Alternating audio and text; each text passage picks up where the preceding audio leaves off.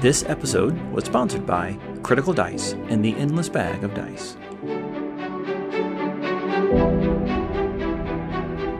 Welcome to the Compendium, a resource designed to help you spend less time learning D and D and more time actually playing.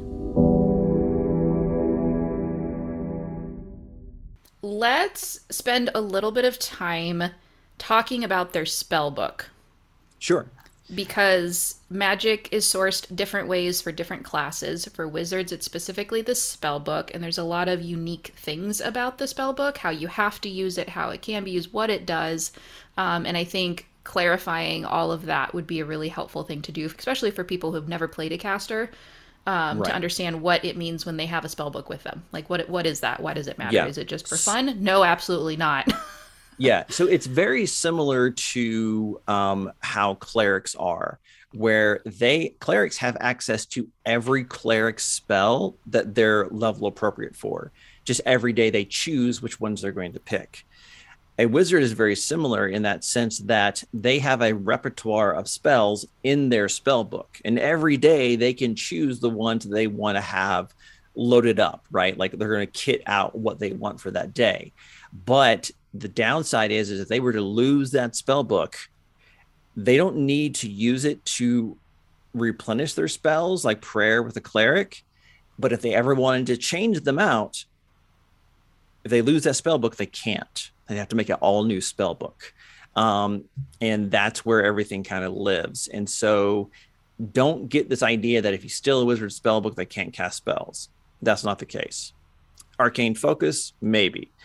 But this is how they can modify that repertoire of spells for that day. So they have something that is basically spells that you know, that's in the book, and spells that are prepared, the ones that you have loaded into your arcane pistol ready for the day.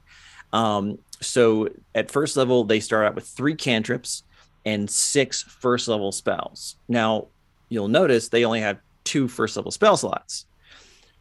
That's because they're trying to give you options. And so basically, you can, at the beginning of the day, a wizard can open up their spell book, look at those six first level spells they know, and they can prepare a number of spells equal to their intelligence modifier plus their wizard level, minimum okay. one. So if they have an intelligence of sixteen, that's a modifier of three, first level wizard, so they can prepare four of those first level spells out of the six that they know. But they can only cast two of them in a day because they only have two slots until they do their arcane recovery at a at a short rest and get one back. So it's a kind of a funnel of options, and uh, you just kind of have to be clever and uh, ready to know what you're talking about, I guess, you know, so. Right, yeah. Uh, I think that harkening back and keeping with the same kind of metaphor line of education, college, school, right? Mm-hmm. It reminded me, and maybe I was the only one that did this, but it reminded me of the binder that I had in college of like uh-huh. for each semester. And then it, when it was like finals time, I had index cards that were my study cards about what was going to be on that final. And I didn't need to study all of them every single day. I just needed to study the one for the final that that was, was that week, right? And so right. It's kind of that thing where you're pulling out the knowledge that you've learned throughout that, you know, in this case, semester, and then refreshing your your knowledge on that area. And so you don't need those cue cards with you twenty-four seven, right? Because you've already right. reminded yourself what was on them. So if they get lost, you still remember that information, and you're going to go in and take your final and you'll be good. Yeah. But when you're preparing for your next final in a different class, you don't have that set of study cards, right? Exactly. If you lose them. And so right. I feel like that it, it fits really well into that same metaphor of just yeah. like, you know, it's it's your study cards. It's reminding you the things that you already have studied and learned, but it's refreshing your memory because we're human and we don't have, most people don't have the capacity to remember everything indefinitely in the their time. brains. Yeah. Yeah. Especially I, under pressure of monsters shooting at exactly. you. Exactly. Exactly. I think that's a great uh, metaphor, and also it highlights that you and I spent our time in college very differently. And I think you're the better for it. Um, uh, don't be like me, kids. Um, and then also, too, so as they go up in level, obviously, uh, the amount they can have prepared for the day is going to go up because Their intelligence might go up, their level is going to go up, but every time they gain a new level in Wizard, they can add two new spells that they have slots for to their spell book. And so that uh, roleplay wise, that could be because they found uh, some spells on a scroll or a book inside the dungeon they were just in, or they went to a local library during downtime and they found some more things. Uh, so basically there's these two different tracks of known and prepared as they level up in this class. Right. And let's continue on that vein with the idea of uh, like copying spells into your spell book, because there is like a specific kind of flavoring mechanic for that, um, there is. As well as the idea of, you know, we kind of alluded to it, but what do you do if you lose your spell book or it's right. damaged or destroyed? Um, let's g- yeah. kind of cover that as well. Yeah. And so unfortunately, like, I don't think I've ever used the copying a spell into the book mechanics ever in five E. Uh, really? The replace, yeah, because I'm just like, it's it's part of the minutia of fiddling with all the dials and levers of a fictional world that just doesn't appeal to me. Um, but the replacing a book is kind of cool because there's a lot of cool like uh, game hook and story hooks that can go with that, where now there's a side quest that ha- features the wizard because they have to go get a new book, or they have to replace the book or rescue it from whoever has it, uh, which is kind of cool. But that being said, um, that basically when you're copying uh, spells into the spell books, um, what you're going to do is for each level of the spell it is, so like let's say it's the first level, it takes two hours and costs fifty gold pieces. Right, because... and the idea there is like you have to practice what you're doing, right? Mm-hmm. It's like when you're in, in when you're in science class and you have to like perform the experiment and have it go wrong and then try it again to figure out what like you're doing incorrectly and fix it to get it down to a science. Right, because it's not just like, you know, pulling out your mechanical pencil and some graph paper and copying the spell down. It needs to be done a certain way with the right kind of like acid-free, you know, papers and the ink that's not going to degrade over time. And there also might be certain reagents and like weird, like Eye of Newton stuff that needs to go into the copying of the spell as well. Uh, so yeah. And so a second level spell is going to cost you one hundred G P and four hours to do, and so on and so forth. Um, so that's expensive and that's a lot of time.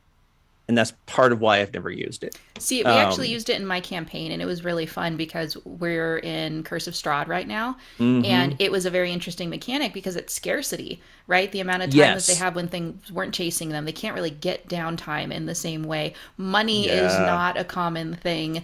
And so it was this, if you want to learn this thing, which would really help you out in this terrible place you're in, you're going to have to really work for it. It can't just like come to you magically. And it was actually a really interesting, like over the course of weeks that it progressed to try to get this thing done and learn this one spell.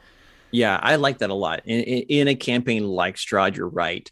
The pressure that that campaign constantly puts on players and the scarcity aspect, that actually is a great use case, I think. Yeah, I completely agree with that.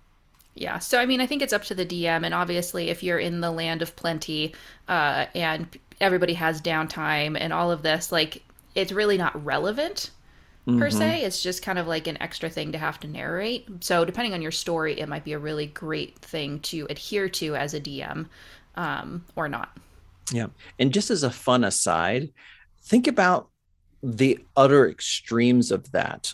Like power word kill. How many words are in that spell? Mm-hmm. But it's still going to take you eighteen hours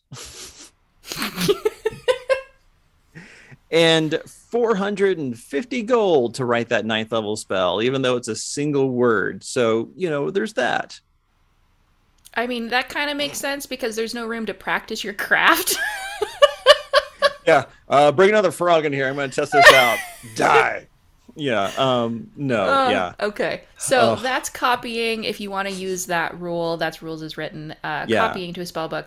Um, and then there's also technically a mechanic for replacing your book. I like what you said about the plot hooks or the mm-hmm. side questing. I think that that could be really fun. I hadn't really even thought about that.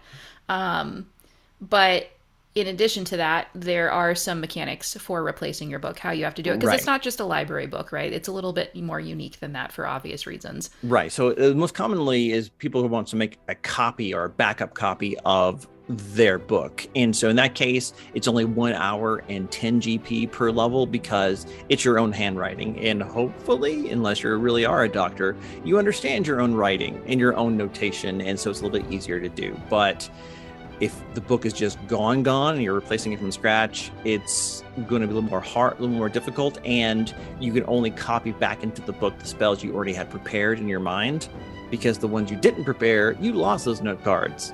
You got to go find new spells to replace those empty pages.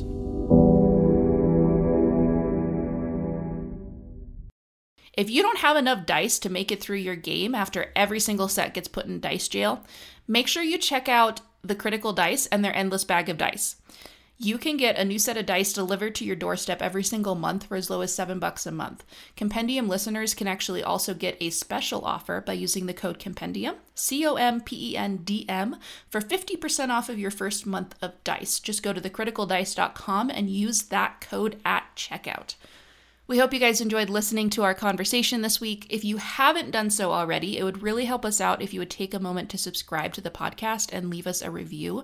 The Compendium is also on Patreon. So if you like listening, that is a great way to help contribute to the content that we create. New episodes are available every Tuesday and Friday, or Monday and Thursday if you're a patron. And you can always keep up with us between episodes by following us on social media. Just look up the Compendium, that's C O M P E N D M, on Instagram, Facebook, or Twitter. Jason also shares a bunch of great content and plot hooks on his page, The Critical Dice, so make sure that you check him out and follow him as well. Thanks so much for tuning in, and we will see you guys next time.